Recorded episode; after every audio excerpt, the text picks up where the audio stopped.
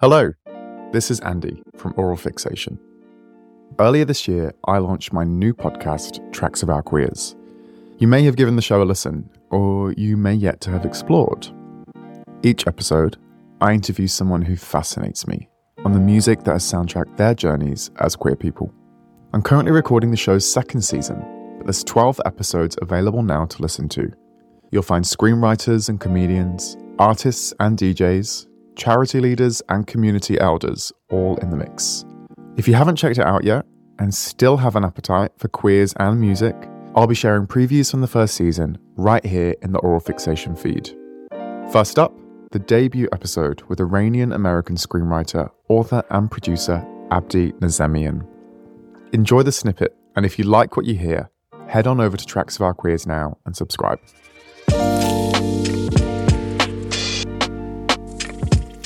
My name is Andy Gott, and each episode I'll talk to a guest about one song, one album, and one artist that have soundtracked their life as a queer person. My guest this week is Abdi Nazemian, the author of four novels and winner of both the Lambda Literary Award and a Stonewall Honor. He's also a screenwriter and executive producer in film and television, including Call Me By Your Name. I've followed Abdi on socials for years and have loved seeing his adoration for music passion for social causes, and honestly, being a pretty cool queer parent. He's a perfect choice for this project's first episode.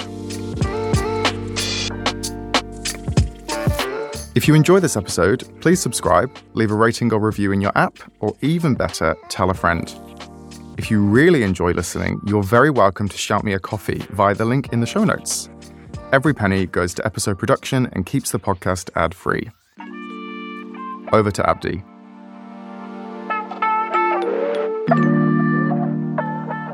Abdi Nazemian, welcome to Tracks of Our Queers. Thank you for having me. what is your earliest musical memory? Oh, God. Earliest musical memory is tough. I will say, my mother, especially, was as incredibly musically voracious as I am. So I grew up in a home with music from all over the world. We moved around the world a lot. I was born in Iran. We moved to Paris when I was two, to Toronto when I was seven, and to the suburbs of New York when I was 10. So there was a lot of music from around the world, but my mom really wasn't ever limited in terms of her music. We listened to music in so many languages we didn't understand. But I would say one of my earliest musical memories is I, I was very obsessed and still am with a French superstar named Dalida. Parole,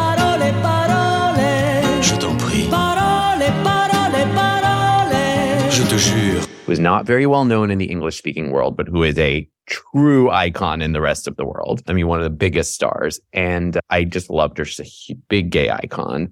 And and it was her death. I think she died when I was I can't remember how old I was, but it was really like my first concept of the idea of death and understanding right. it. And she killed herself. So it was a very specific death, but it was just somebody I loved. And then my mom would tell me stories about how once I think I met her on the street. I don't remember this. I was very young. In Paris? In Paris, yeah, because I lived there between the ages of two and seven. And I still, we won't be talking about it as my choices, but I still am really obsessed with French music. I Do you remember? It could be one of your choices, or it might not be. The first song or album or music related piece of art which maybe made you feel othered, or maybe even before you knew that you were queer, tapped into that, hmm, I'm a little bit different for liking this. Right. I mean, one thing that I we I said this when I sent my choice is I'm not going to choose Madonna because you know I wrote a book called Like a Love Story that pays homage to her and have spoken about her at such length, but she's going to come up because all roads lead mm-hmm. to her. Mm. But when I was seven years old, we moved to Canada. The MTV of Canada was called Much Music. You know, at that point, my obsessions were Olivia Newton-John, John Travolta. We loved Grease, and and Michael Jackson, of course. So those were my three touchstones. And when the Lucky Star video played, it was like overnight, I forgot about everyone else. It was just mm-hmm. Madonna.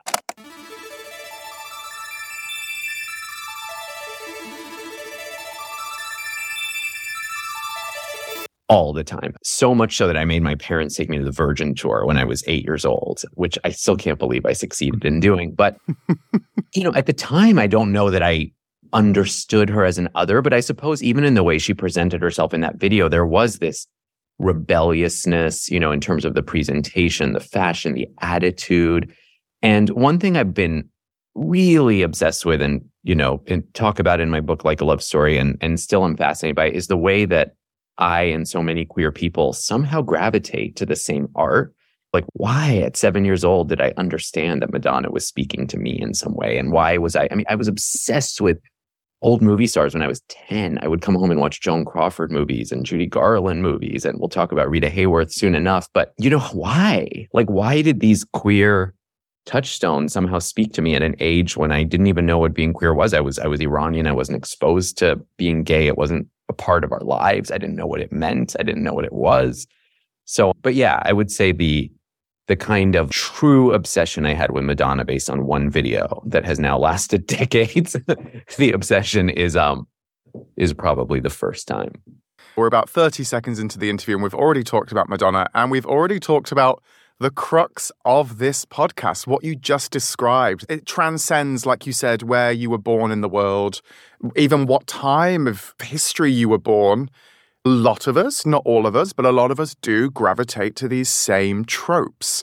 And we see things maybe in artists that not everyone sees. And that's part of the magic of the queer relationship with music, which is why I'm even doing this podcast because I'm just so fascinated by it. I am too. And I think the thing is, is with Madonna and with those old movie stars, and and we'll talk about it with some of my choices, is I think as queer people, even at a very young age, I feel like I was doing what many queer people do, which is leading a double life. You know, like I, there was the inside me that was full of all this weird emotion and stuff I couldn't express or put into words yet. And there was the outside me. And I feel like there's certain people where you can tell, like with Madonna, with Judy Garland, with Marilyn, with whoever, like you can tell that there's a relationship between internal and external life.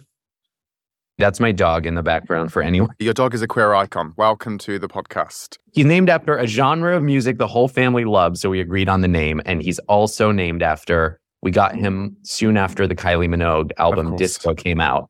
And I don't know if you guys, you know, this was very specific to the US election, but when they finally announced that Trump lost, because he didn't lose on election day, it was the day, I believe it was the day that album came out.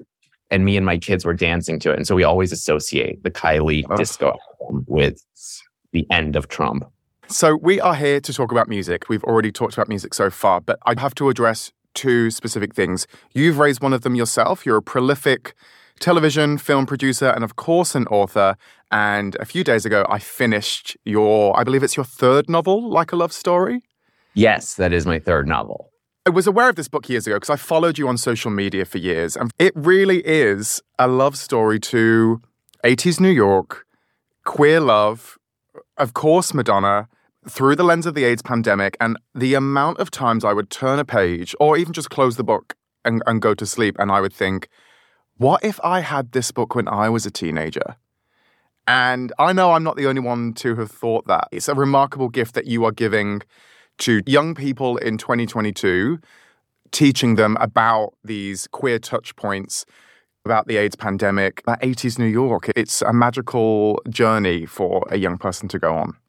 It really is. I mean, it's wild to have written it because it's so personal. You know, I moved to New York when I was 10. It was the height of the AIDS epidemic. I was an immigrant. I was from a culture that didn't accept homosexuality or expose me to any queer life. But also, it's been wild that the novel has touched as many people as it has. I mean, here in the US, it's taught in schools. I speak at a lot of wow.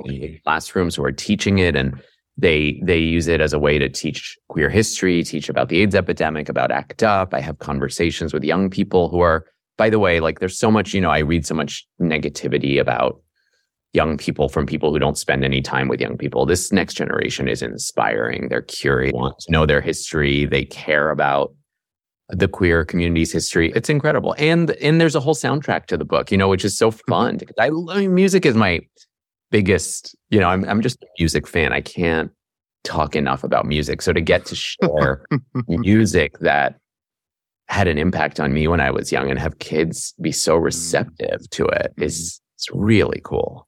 Particularly queer people, we don't necessarily have our culture of our forebears handed down to us, we often have to go and search it out. And that can be part of the fun when we do discover things. Part of this podcast is talking to people who about when they discovered their icon or their album.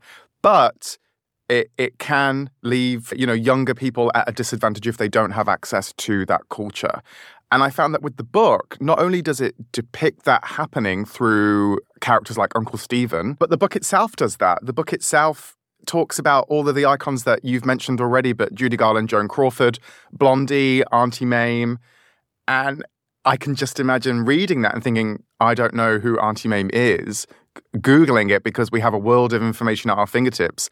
And then suddenly someone's discovered their new favorite film. And I, I think that's so special we went through this a lot in the editing of the book with my editor asking like you know young people aren't going to know who this reference is. And we ultimately decided the book doesn't need to explain it. There are in some cases with with people who play a huge role in the book like madonna and judy garland there will be more explanation but everyone else is peppered throughout. And if a mm-hmm. if a young person is curious they'll google it. And i have had young people tell me oh i you know researched X person because of your book, or I watched Ziegfeld Girl because of your book, or I went and listened to this. I love that about art. If art can lead you to other art, which is what so many artists did for me. I mean, it's certainly what Madonna did for me because I grew up, you know, we it was analog days. It was pre-internet. You didn't have exposure to everything that was out there.